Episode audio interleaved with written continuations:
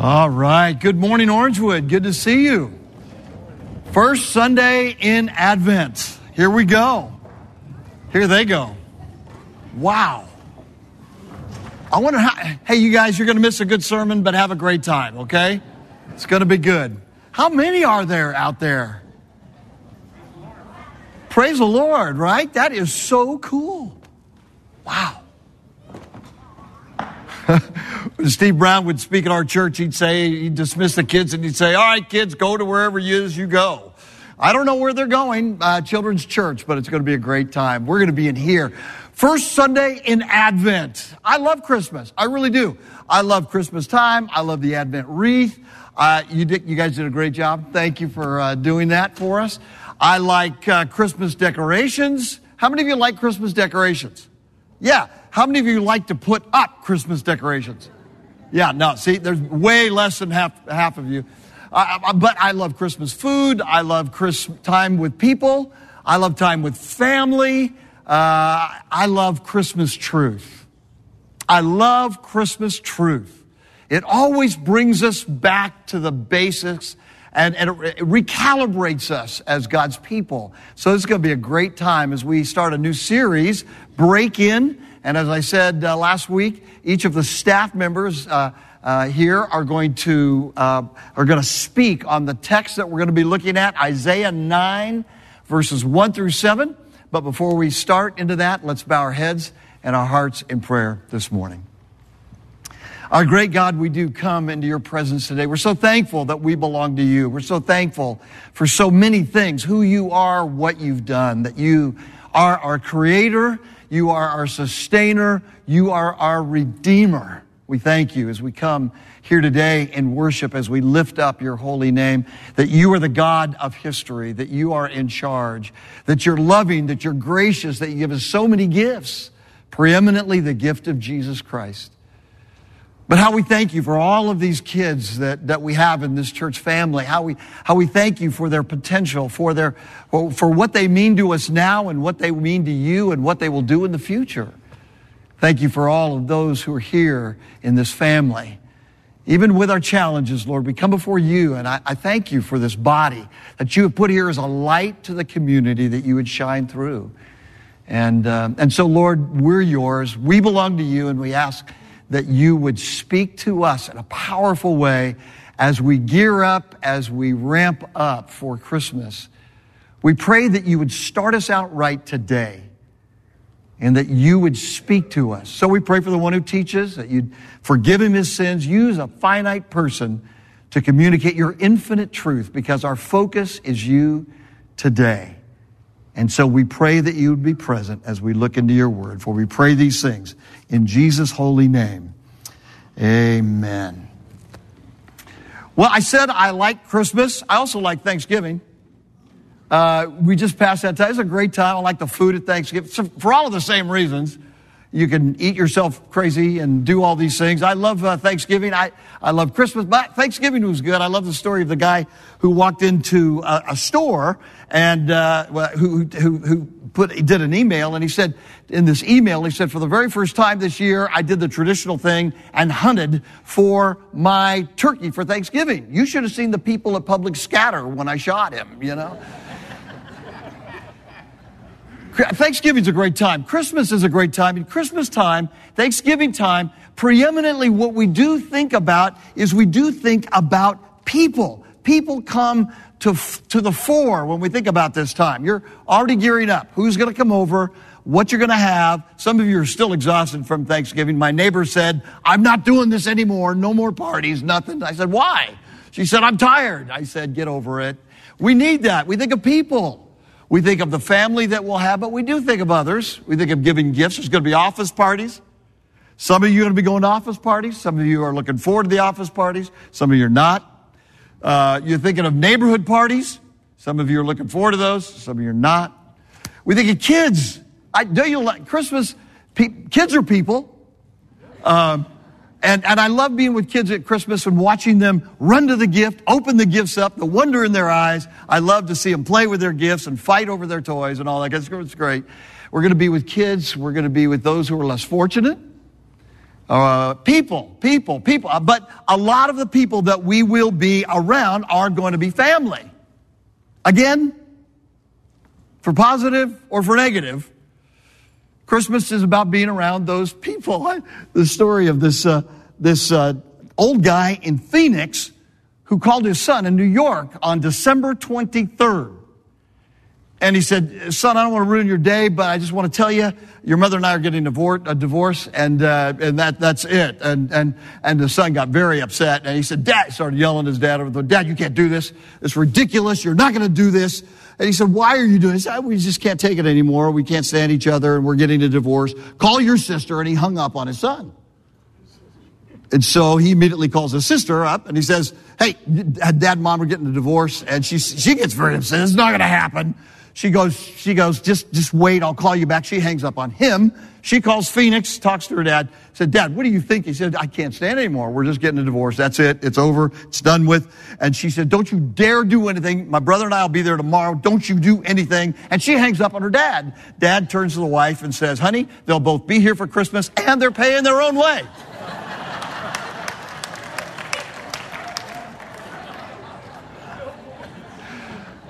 Christmas. it's about people. It's about persons, isn't it? It really is. It's about persons, about people. But it but what we want to focus on in this Advent time is the person of Jesus Christ. And our promise to you is that if you will focus on the person of Jesus Christ, it will set the stage for everything else. It will recalibrate everything else about your life. Because once Jesus is in center stage of our lives, everything gets into perspective. And the text that we're going to be unpacking together is about Jesus and how he is the center of history. I, I, I think Advent developed by the people of God over the years so, and, and, of course, most of us know historically that Jesus was not born in December. He's probably born in the summer. And, and, and the reality is, is that the church moved it to December for several reasons.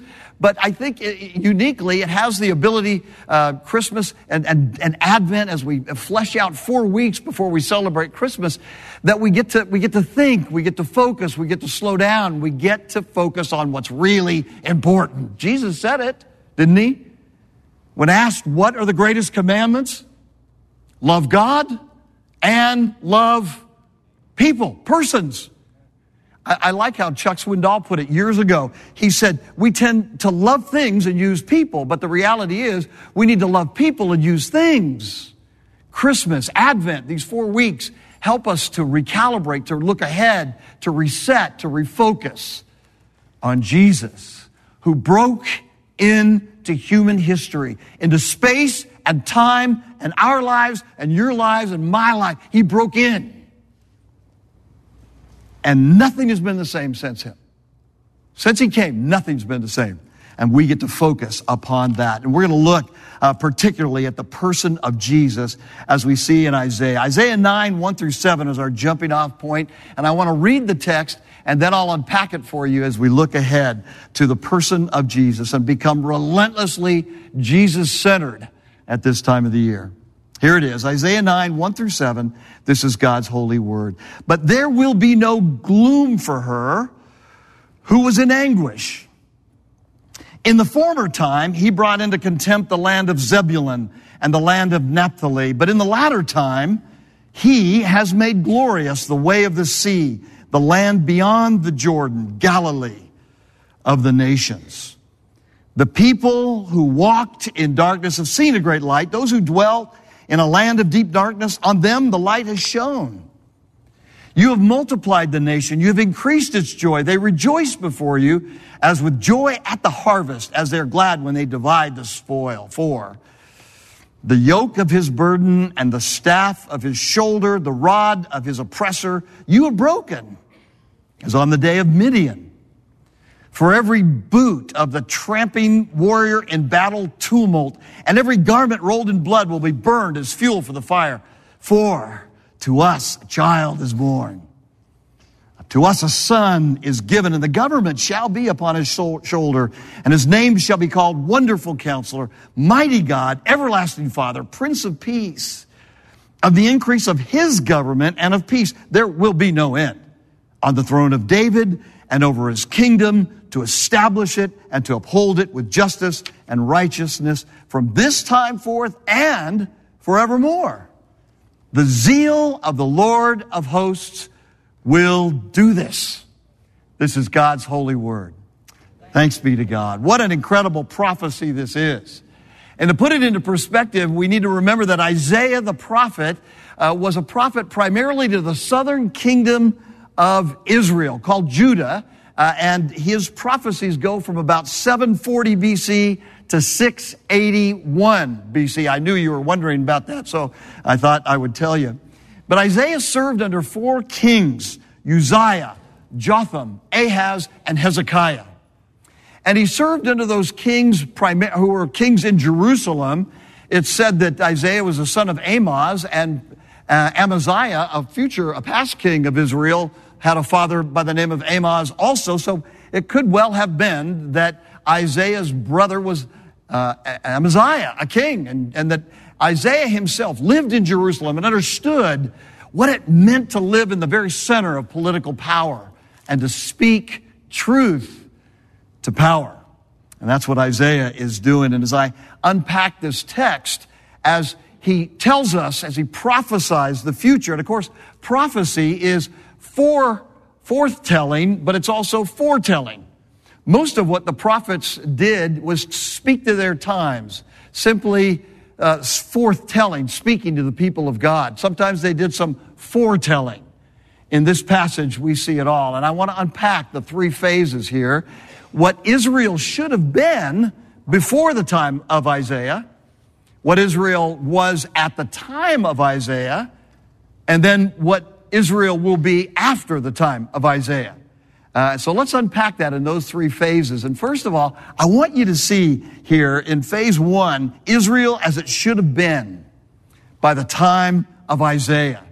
650 years before Christ. What should Israel have been? Well, you have to go back to Exodus for that. And as we go back to Exodus, dialing back in history to 1450 BC to the time of Moses, we find in Exodus chapter 19, about seven weeks after the Exodus from Egypt, about seven weeks, Moses is called up to Mount what? Mount Sinai.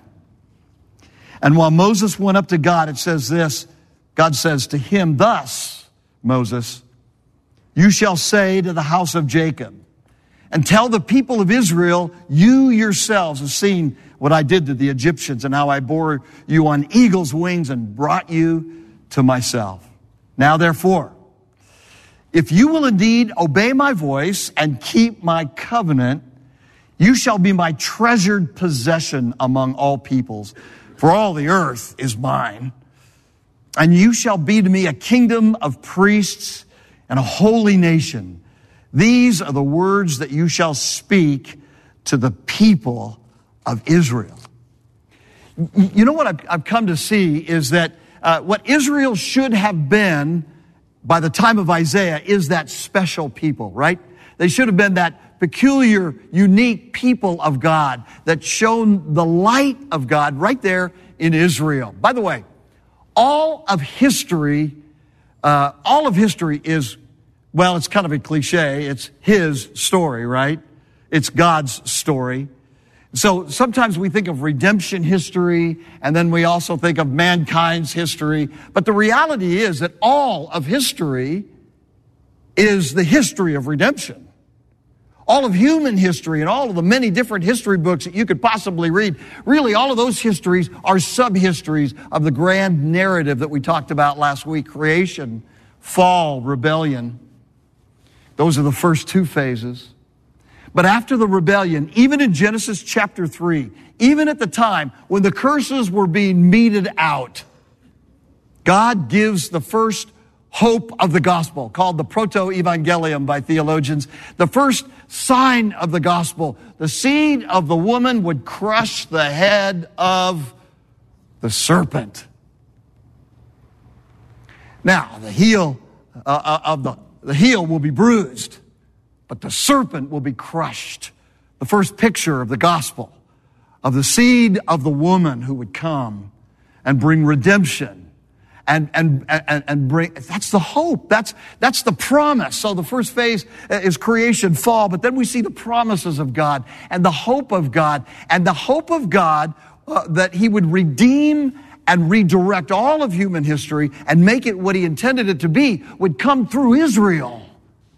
And it's important for us to remember that because we tend to forget. God, God had given Israel that centerpiece in that little country. And if you've been to Israel, you know, at its widest point, it's 60 miles wide, about 200 miles long. Small, very small. But think about how central it is. Because if you're in Egypt and you want to get to Europe and you don't go across the Mediterranean Sea, where do you have to go through? You have to go through Israel. If you're in Assyria and Babylonia and you want to get to Egypt, where do you have to go through? You have to go through Israel. It, it, it is said that Rome, all roads led to Rome. That's a, a cliche of history. It's true. They did, generally speaking, at a certain time in history, but it can also be said that all roads went through Israel. Why? Because the people of God were redeemed by God's grace out of Egyptian bondage so that they could be a light right there. You know, in, in, in, the Great Commission, we are told to go. The Great Commission in the Old Testament was that they were sent there to stay and be God's holy people. Live it right. Know the commands of God. Worship aright. The temple was up on the hill in Jerusalem a modern, a, a wonder of the ancient world that shone brightly of the people of God, the truth of God, of the real God of the universe who would one day put the world back together by bringing redemption. So what was Israel to be before Isaiah? They were to be a holy nation.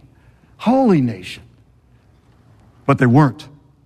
Uh, as we prepare uh, for Christmas, it's important for us to, to get the flow of history right because the break in of Christ is so important. Phase one, what was Israel to be before Isaiah? They were to be that holy nation, that, that city set on a hill, that light. Uh, but as we see, they failed in their mission. But is God, is God thwarted? Absolutely not. Because God moves all the pieces of all of history all of the time. He is large and in charge. So we move to phase two which is Israel at the time of Isaiah. What were they? They were a colossal failure.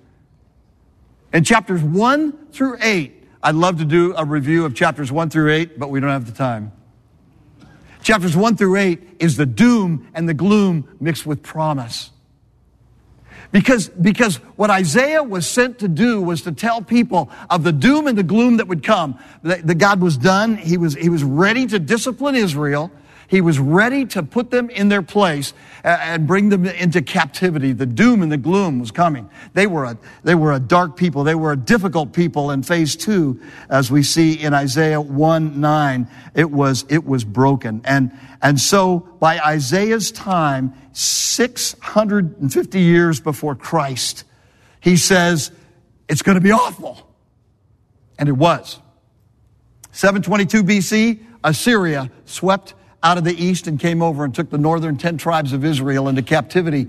586 BC, Babylonia came and swept the southern kingdom into captivity and took them away. And, and this was prophesied. And, and by Jesus' time, it was an accomplished fact. In fact, they'd already come back. Uh, it was doom and gloom. Nevertheless, there was hope. There was hope uh, in this really, really broken world. And the break in of the Messiah had to come to dispel the doom and the gloom. And that's what this text is all about. And so the break in is coming because God moves all of the pieces of history all the time, on time. And, and, and so we get to phase three Israel as it will be after Isaiah. And what a powerful thing it is.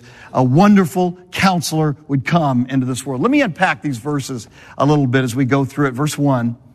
There will be no gloom for her who was in anguish in the former time, he brought into contempt the land of Zebulun and the land of Naphtali. Now, if you know, if you've ever wondered why those maps are in the back of your Bible, they're not for just distracting you in the midst of a boring sermon, right? So if you don't like your sermon, you go, I used to do this. And if you're looking at maps, it's better than going to sleep. But If you look for Zebulun and Naphtali, those are the northern two tribes just west of the Sea of Galilee, of the Jordan River. And, and here's the prophecy that in the former time, he brought contempt to those areas. Yes!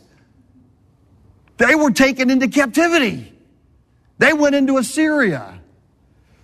Zebulun and Naphtali are two of those tribes of what are today in the northern section of Israel called Galilee, or as Israelis like to call it, the Galilee.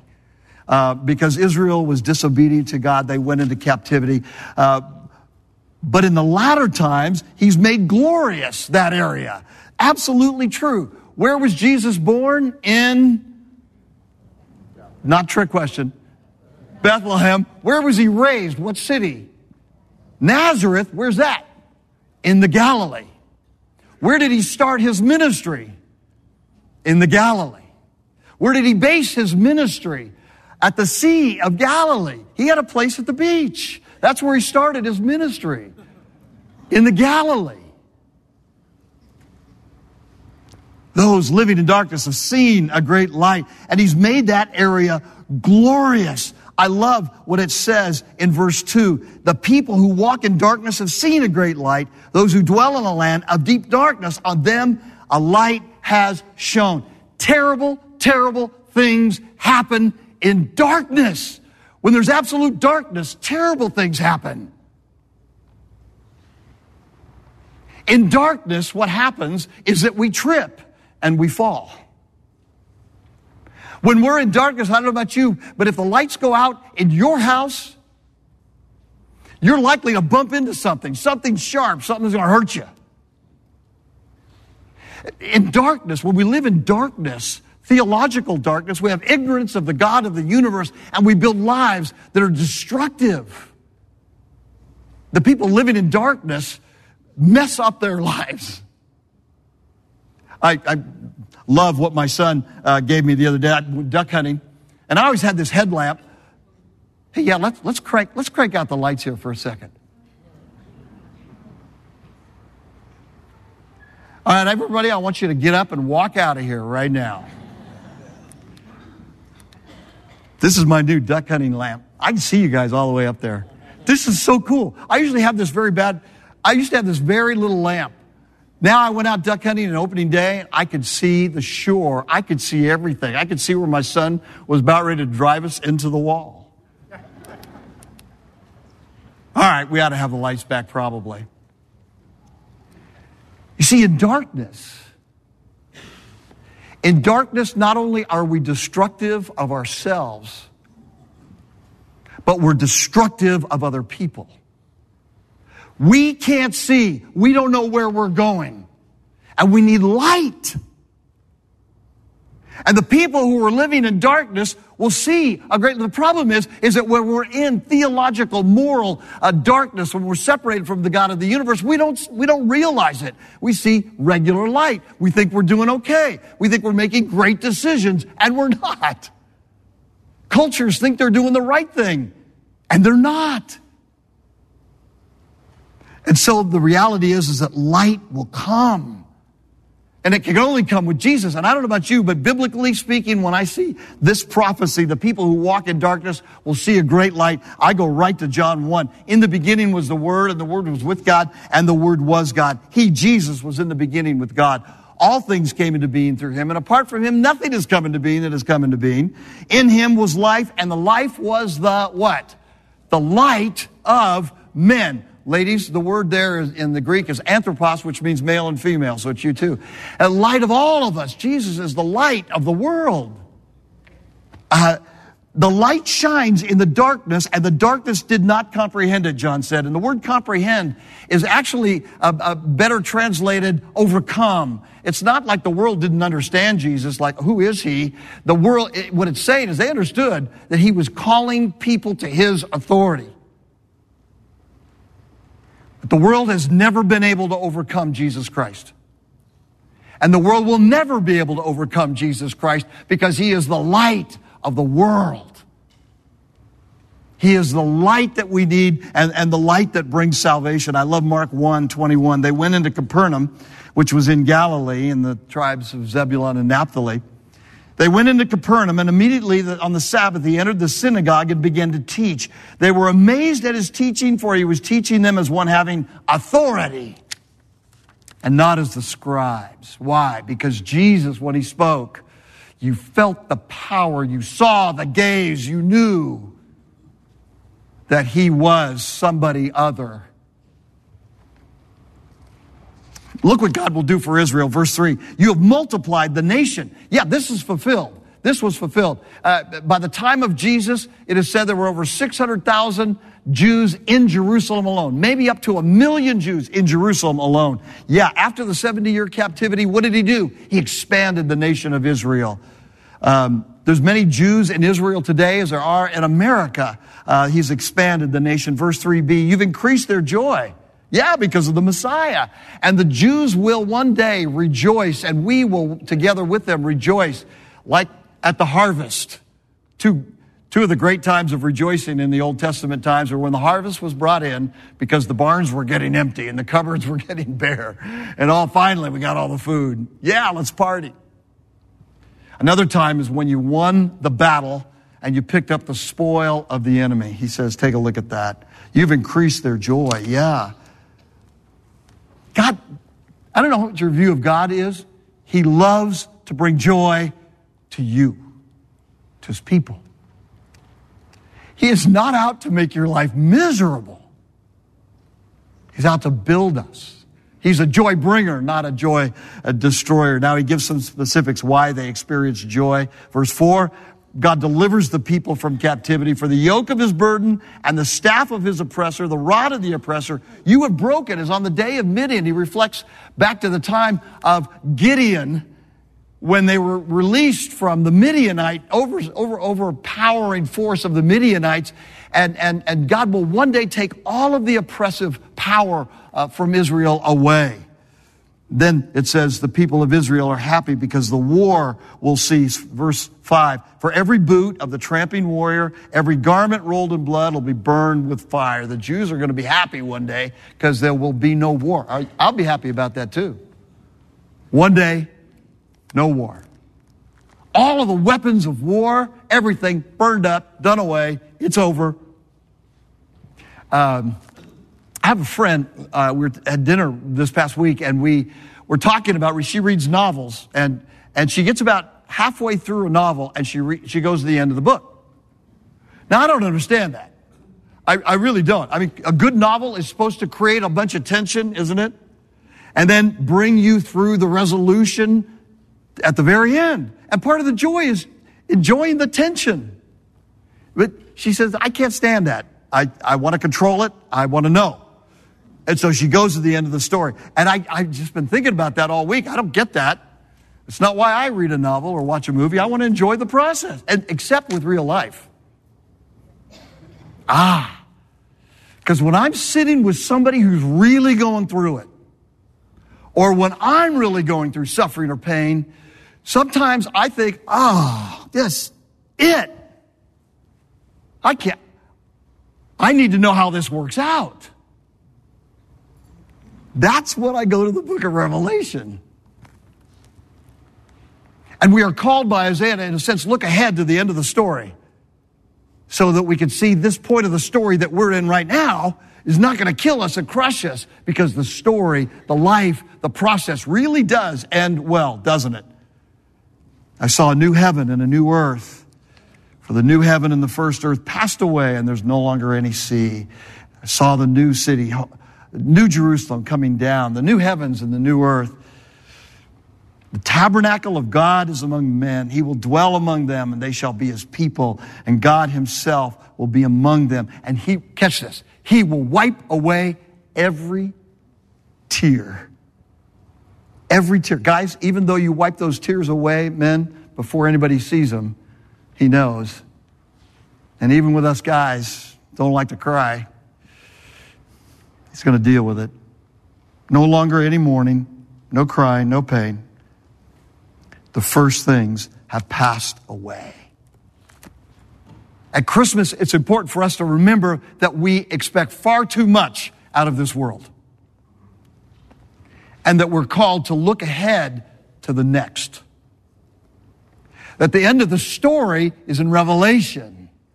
Um, not after we get the new job or the new spouse or the lottery wins or you foodies have found a new dish or you techies have found uh, something new tech. The world always over promises and under delivers. Always. It's the job of advertisers. Jesus always abundantly promises and over delivers. Always. The, re- the reason the book of Revelation you and I can't really fully understand it all is it's put in such metaphorical language because he wants us to get the great big point. God wins. God wins extravagantly and his people win with him. And it's just too great to grasp, so he puts it in metaphorical languages like streets of gold. Wow.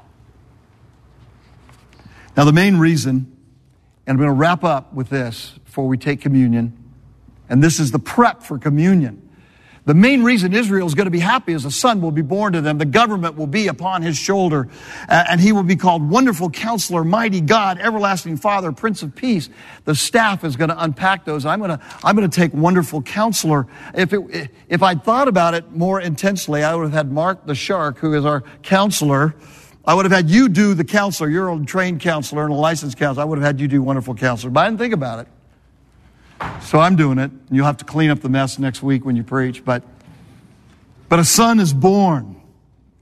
And a child is given, and there are four groupings of, of titles. Some theologians say there's six, five names for God. Some say six names for God, but the best scholarship is there's four uh, dual names. Jesus, who is coming, the Messiah who's coming, is a wonderful counselor. And I love that he is a wonderful counselor. Now, these are not names by which Jesus will be called. These are titles by which we see how good he is, how great he is. He is a wonderful counselor. And each of these titles has a, a dual aspect. It has a divine aspect and has a very human aspect. When Jesus is called a wonderful counselor, when the Messiah is called a wonderful counselor, the word wonder, Pele in the Greek or Hebrew, Hebrew is this idea of somebody who does miracles and only God can do miracles. Jesus is a wonder. He's wonderful. He's almighty, like Psalm 78 says that God does wonders. Jesus did wonders. Healed the sick, raised the dead, gave sight to the blind, raised the dead. Uh, powerful. Jesus is that way. Amazing, amazingly, as you look at Jesus, even in his teaching, he's a wonder. full counselor. But don't think in terms of therapy. Don't think in terms of your therapist as it speaks of Jesus as the wonderful counselor. Think of him as the king of the universe who sits at the right hand of the throne of God on high. And because of who he is and what he's done, think of him primarily as, as a king, as a wonder who doesn't need any human counsel. He has his own counselors himself. Presidents, prime ministers need many, many counselors. Jesus needs none. And as such, at Christmas, we look at the disturbing conflicts around the world. And it's important for us to remember that he's a wonderful counselor in the sense that he is a king who needs none of us to tell him what to do. Thank you very much. He knows what he's going to do in all of the hot spots of the world and the cold spots of the world that will get hot. He's a wonderful counselor. Rest at Christmas in his control. He's a wonderful counselor. He's born of a virgin and therefore he has no sin at all. Therefore, everything he has to say is perfect. Everything. We don't have to, we don't have to mess with Jesus' words. Just take them as they are. You, never need to put a filter on what Jesus says on every subject. He will counsel you for building life. I'm coming to see that more and more. Took me a long time. He's a wonder of a counselor in that his teachings can be accepted. Read the Gospels. I know Christmas is about a baby, but a baby who grew up. who counsels us. So much so that Jesus could say, if you hear my words and you build your life upon them, you're like a guy who built his house on the rock. And sometimes you think Jesus overstates the case. You can never over, uh, Jesus can never overstate the case. He's a wonderful counselor and everything he tells us is right. Getting married? You need a wonder of a counselor to make that work. Been married since the time of the Apostle Paul and things are a little flat? Don't tell him what you need, ask him what you need. Lord, what, what do I need in my marriage? What do I need in my life right now? What do I need in my spiritual life? He is a great counselor. He's a wonder of a counselor. He's a great listener. But I found that as a great listener over the years, Jesus is also uh, a great reflector back to me. Uh, he listens to me when I pour it out, and then he reflects it back. What I hear you saying, Pete, is this in true Rogerian style. What I hear you saying is this. But then in William Glasser reality therapy style, he says, Now, come on, son, let's talk. And he's a wonderful counselor because he doesn't tell me everything I want to know. He tells me everything I need to know. And he builds me. And he'll build you because he's a wonderful counselor. If your life is on cruise control or if your addictions are killing you right now, he's a wonderful counselor. Let me, let me, let me pull this to a close. If you've never embraced Jesus and you're at the end of yourself because you've messed up your life, like many of us have done without him, and you're ready for some counsel, he's the best one to go to. The only one to go to. As we prepare to take communion, Chuck will be coming up here in just a second. I want to tell you that, that he speaks to us and he speaks to me through the word. I was reading Proverbs 28, 26 the other day. It says, He who trusts in his own heart is a fool, and then I was beginning to think through an issue that I was trying to control in my life. Uh, I was trying to figure it out on my own, try to control the situation. I'm not going to go into details. For a, a whole lot of money, I'll tell you individually what that is. But I, I heard these questions come to my mind. Do you really need to control this situation, Pete? Do you really want to try and control this? Does, does this situation feel, make you feel rejected or insecure or inferior because you're not controlling this? What are the advantages if you just let me deal with this?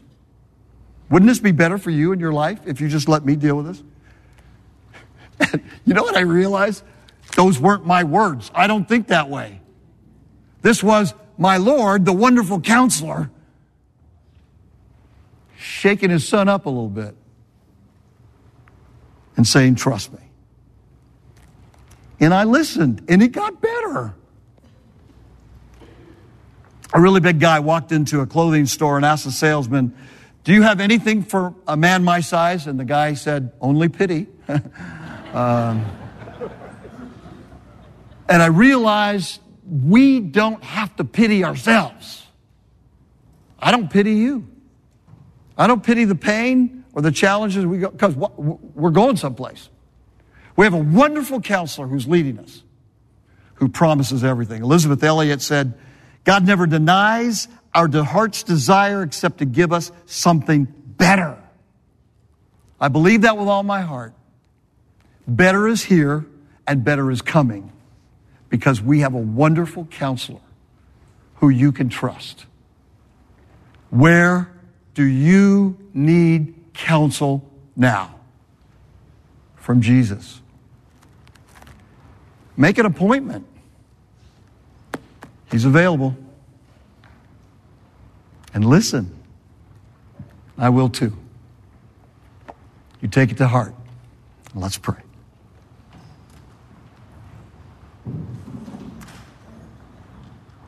What a privilege, Lord, to know that you are in charge of history and that in your coming, and in your death, burial, and resurrection for us, all has been put right,